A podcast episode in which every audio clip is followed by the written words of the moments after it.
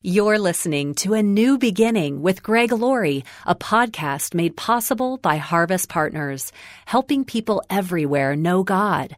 Visit our website and learn more about Harvest Partners at harvest.org. Friends influence one another for better and for worse. Some friends build up, others tear down. The importance of friendships can't be overstated. And today, Pastor Greg Laurie says the importance of selecting our friends wisely can't be overstated either. Some people bring joy wherever they go, others bring joy whenever they go. What kind of friend are you? Because friends really matter.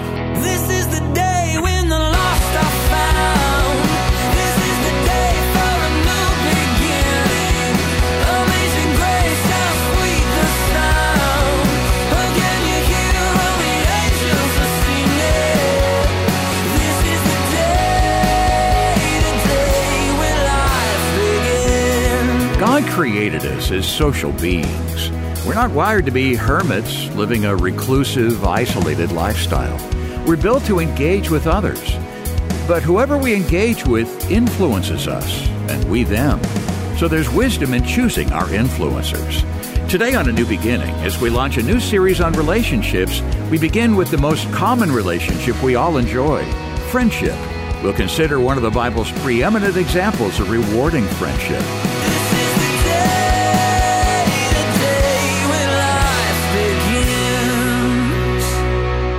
Okay, well, we're going to look at two passages in the message today 1 Samuel chapter 18 and John 15. 1 Samuel 18, John 15, a brand new series. The title is Am I Doing This Right? Now, listen, I don't know about you, but I'm not a mechanical person. How many of you are good mechanical people? Raise your hand up. I admire you. I I admire a person that something breaks in the house and you fix it. The engine isn't working, you pop the hood, you fix it. I am clueless about these things. I walk into a hardware store, I get excited.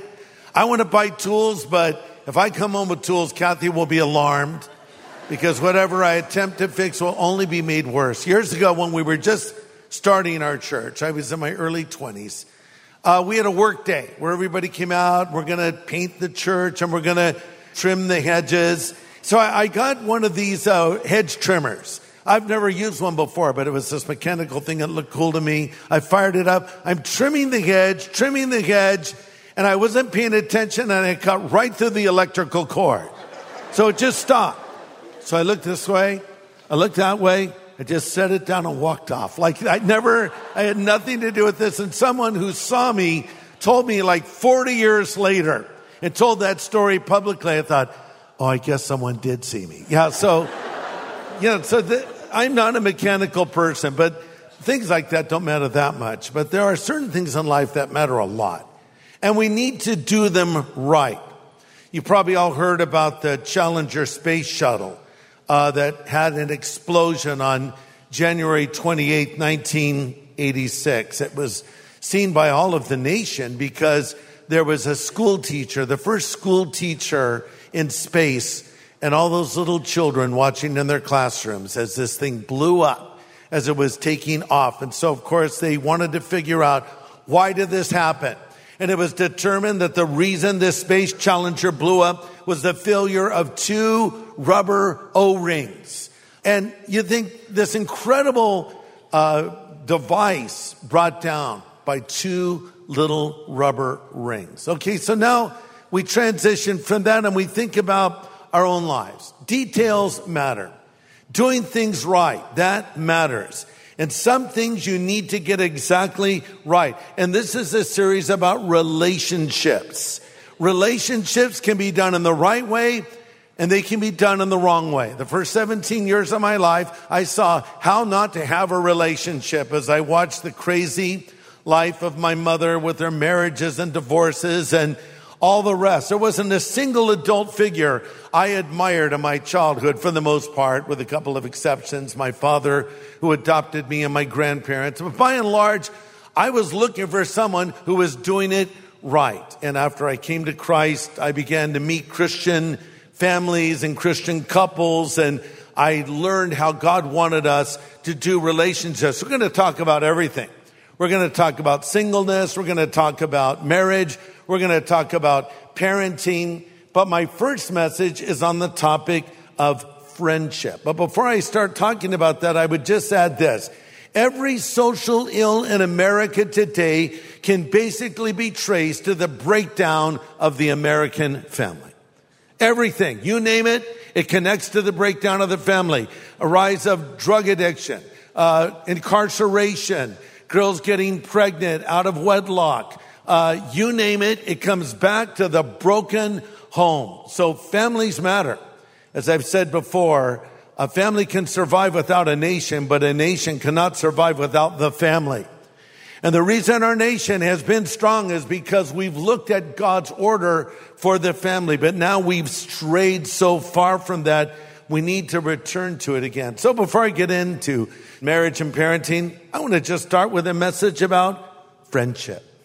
Because that's where it all starts, friendship. And that applies to every one of us, single, married, young, old, friendship. And you know, we have an epidemic of loneliness sweeping our culture today. I think social media has made us far less sociable, don't you think? We, we've forgotten how to communicate with each other. I read that millennials prefer texting to talking now.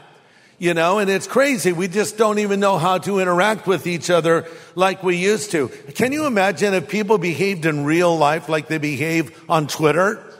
You'd have random people yelling at each other all day long, right? So research has revealed that every three out of five Americans feel very lonely. One source says, quote, experts have long known that loneliness and isolation have long ranging effects on the mind and body, ranging from anxiety and depression to vulnerability to illness. Yet they've also found one or two friendships can dramatically decrease loneliness. So we have this epidemic of loneliness, but a few friendships, one or two, can make all the difference. Uh, there was an article on the Vox News site and it said white friendship is different than any other relationship that we have. And it said 12% of Americans have no close friendships compared with 3% in 1990. They said we as a society have atomized working, shopping, and socializing online and our phones have become the primary portal through which we view the outside world. Well, that's not good. We need living, breathing friends. We need people to talk to. God's wired you this way. You're not meant to do life alone. And that is why this massive, not just national, but global social experiment of shutting everything down during the days of COVID was a massive failure and catastrophe. It really was. Because we're seeing the long term effects now on children who missed school, on people that missed interacting with one another, shutting down schools, parks, benches, even churches. And it's hurt us as a culture. So we need to interact with each other. We need to be together. Because back in the book of Genesis, God said of Adam, it is not good that man should be alone. Now, contextually, he brought Eve to Adam, but this is true just in general.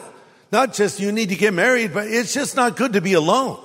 Or a literal translation of that would be not good is the aloneness of man. So we need friends in our life. So what is a friend?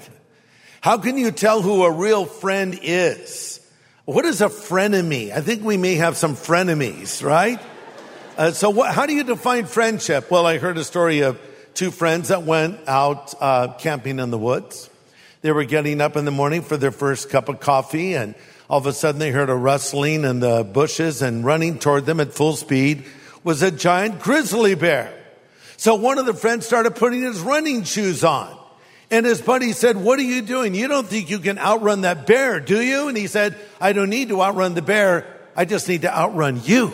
See, that's how some friends are so called. It's been said that a friend walks in when others walk out. So a friendship is when two people commit themselves one to another. Uh, there is give and take. Uh, you can open your heart up. Uh, you can do life together. You can share secrets with them and they'll keep your confidence. And a classic example of friendship is the story of David and Jonathan. Now, we recently did a message on the life of David, but I want to look at one passage, 1 Samuel 18, uh, verses 1 to 3. It says, After David finished talking with Saul, who would be the king, he met Jonathan, the king's son. There was an immediate bond between them, for Jonathan loved David, and Jonathan made a solemn pact with David because he loved him more than he loved himself. I love that. There, there's no better example of how to have a friendship in the Bible than in the story of David and Jonathan. David, an unknown shepherd boy, meets Jonathan, the prince of Israel, the next in line to become the king. But yet God called David to be the king when the prophet Samuel went to Bethlehem and anointed him. But the verse says, Jonathan loved David as he loved himself. You know, Jesus said, love your neighbor as you love yourself. Sometimes we're taught we need to love ourselves more. We need more self-love. Nonsense. You love yourself already.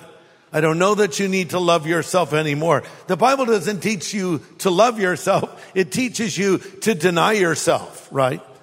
It's just assumed you love yourself. Example, when you look at a picture with a bunch of people and you're in it, who do you look for first? Don't tell me you look for someone else. You look for yourself. I don't want this picture. Don't post it. I look fat or whatever, right? Or let me Photoshop it first. We love ourselves. That's assumed. And so the idea is, can you love a neighbor? Can you love a friend as much as you love yourself? Pastor Greg Laurie will have the second half of his message in just a moment. It's such a blessing to hear from listeners who take time to express their appreciation. Pastor Greg, you're the best. I listen to you every day. Thank you so much for sharing the love of the gospel and helping me have a closer walk with Jesus. How have these daily studies ministered to you and your family? Would you let us know? Tell us your story by emailing Pastor Greg. Send it to greg at harvest.org. Do it today while you're thinking about it. Again, greg at harvest.org. Well, we're exploring the subject of friendship today. And Pastor Greg is taking us to the biblical story of the friendship between David and Jonathan. Let's continue. What an unlikely pair. A shepherd boy becoming friends with a member of the royal family. It reminds me of the friendship of Billy Graham and the Queen of England. And Billy was raised on a dairy farm. He aspired to be a baseball player one day, but the Lord put his hand on young Billy Frank and called him to be a global evangelist and, and pastor to presidents and yes, even to kings and queens. And Billy was preaching in England, having a tremendous time. Thousands of people were coming to Christ. It came to the attention of uh, Queen Elizabeth and Prince Philip. And they invited him to Buckingham Palace and they became friends. And then the Queen invited Billy to preach many times for her privately. And they developed a strong bond. And, and Billy was asked about this relationship. And all he would say is, well, I found that uh, the queen is a woman of rare modesty. Uh, and he, he didn't want to talk about it because it was a private matter, but it's clear that he had a dramatic impact on her spiritual life. And the queen had faith in Jesus Christ and talked about it openly on many occasions. And so now the queen is standing before the king of kings. She can lay her crown down before the Lord himself. But a, a, a country boy and a member of the royal family, or David the shepherd boy and Jonathan the prince. They become fast friends. Now, David uh, had been called by God, and Jonathan knew this. He could have resented it. How dare you? Because effectively, David was going to take Jonathan's place on the throne. But Jonathan understood that God had called David and supported him. A real friend. Now I'm going to give you some points about friendship if you're taking notes. Number one, we need godly friendships. We need godly friendships. At the first stage of your life, you're shaped mostly by your family.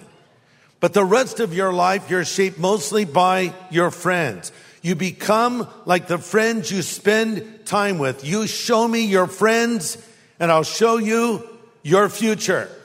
Friends influence one another for better and for worse. Some friends bring joy. Some friends build up. Others deplete joy and tear down. Some people bring joy wherever they go. Others bring joy whenever they go. Which person are you?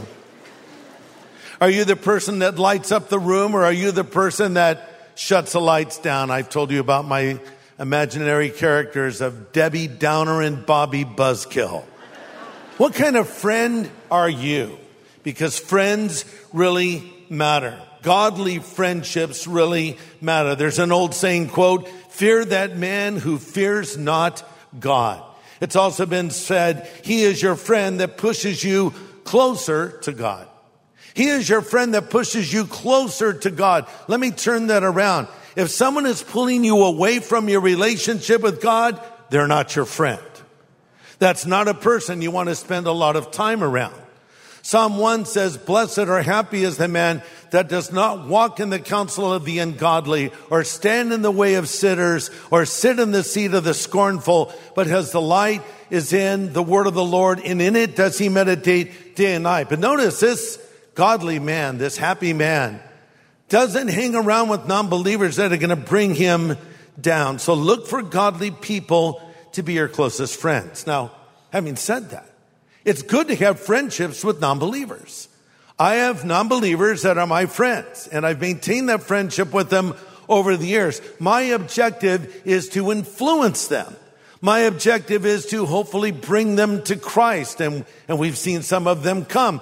But on the other hand, the close friends, the ones you hang out with the most, these should be godly people. Listen, if your so-called friend has no relationship with the Lord and they're pulling you away from your walk with Jesus, then that can be a bad thing. A good example is Abraham and Isaac. They were related. Abraham was the uncle of Isaac, but they had friction. Uh, the guys that worked for them were always fighting. One day, Uncle Abraham said, Hey, buddy, listen, love you, nephew, but we can't hang out anymore. This is not good for me. And we need to part company. And they did. And sometimes that has to happen. Now give serious consideration to who you choose as your friends. 1 Corinthians 15:33 says, "Don't be misled. Bad company corrupts good character." 2 Timothy 2:22 Paul says, "Flee the evil desires of youth and pursue righteousness, faith and love and peace along with those that call on the Lord out of a pure heart." Friends matter. You will influence them, they will influence you. Now listen, you who are single, when you're looking for a potential mate, look for a godly person. Don't even think about becoming romantically involved with someone who does not believe. And it's a good thing to periodically evaluate and reevaluate relationships that you have with people and ask the question, is this person building me up or tearing me down? Is this person a wing on my spiritual race or in my spiritual race or are they a, a weight dragging me, slowing me down? How many of you got to see the Jesus Revolution film? Raise your hand. Okay. So I've had a lot of people come up and ask me, you know, did this really happen? And one question I've been asked more than once is, because there's a scene in the film where Greg says to Kathy, Kathy, if you ever get in the way of my relationship with God, it's over. So people have asked me, did you really say that to Kathy? The answer is, yes, I did. now, You're saying, well, Greg, you're really a romantic, aren't you? But uh, yeah, I said that. And you know what? Kathy liked it. Because she said, I was tired of guys that I could manipulate. I'm thinking, what? A girl would try to manipulate a guy? It's shocking. Anyway, she liked it and it worked. I don't know if that's the first thing I would start with when you meet a girl or a guy, but it's a good thing to keep in mind.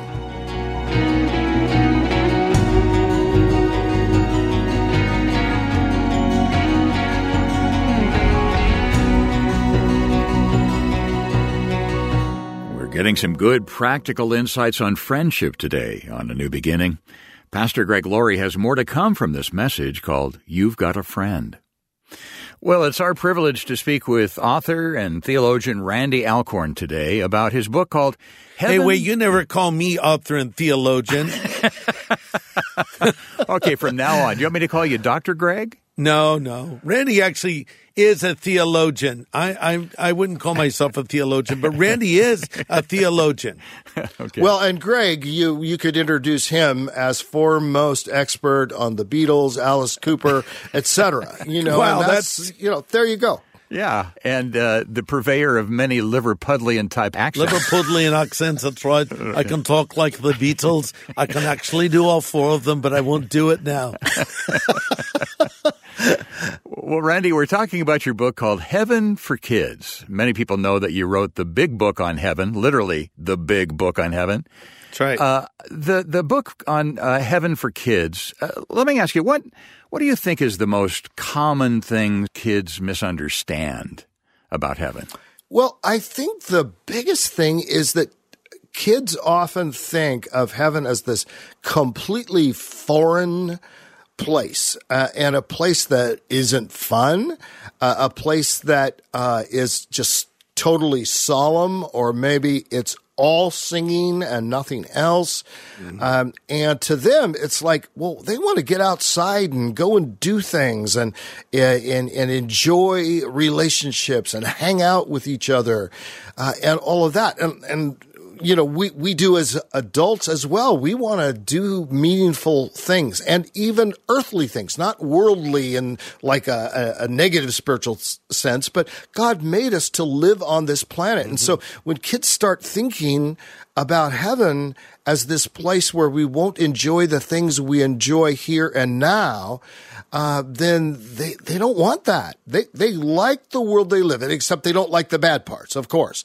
Uh, sin and curse and death and suffering and maybe their pet has died or, you know, whatever it is. And they don't want that. But they do want all the good things that bring them joy in the world. And so I think what we have to do is say, hey, exactly what you're saying is what God promises. A world, a new earth, and you'll have a new body that will never be sick, and you'll live in a new earth mm-hmm. where there'll be no sin or suffering. The earth itself will be Eden magnified. Hmm. That's what the new earth will be. Hmm.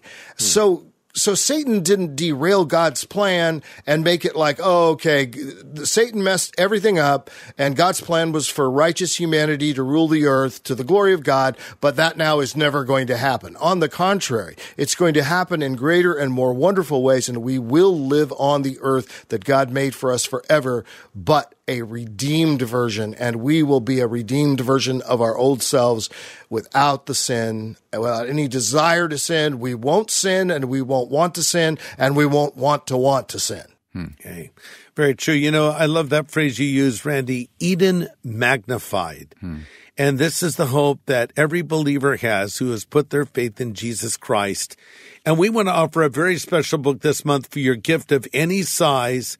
And the title of the book is Heaven for Kids. But I suspect, Dave, that as the adults are reading this to their kids or grandkids, they might be encouraged themselves because it's full of biblical truth about the afterlife. Yeah, yeah, that's true. It's something we all need to know. And parents often face a challenge explaining heaven in a way kids can understand. So let us send you Heaven for Kids by Randy Alcorn. When you partner with us right now to help continue these daily studies, we'd like to send this book to you to say thank you. So get in touch with us today. You can call us anytime 24 7 at 1 800 821 3300. That's 1 800 821 3300. Or write A New Beginning, Box 4000, Riverside, California 92514. Or just go online to harvest.org. Well, next time, more insights on effective biblical conflict resolution for our friendships from the new series called Am I Doing This Right? Join us here on A New Beginning with pastor and Bible teacher Greg Laurie.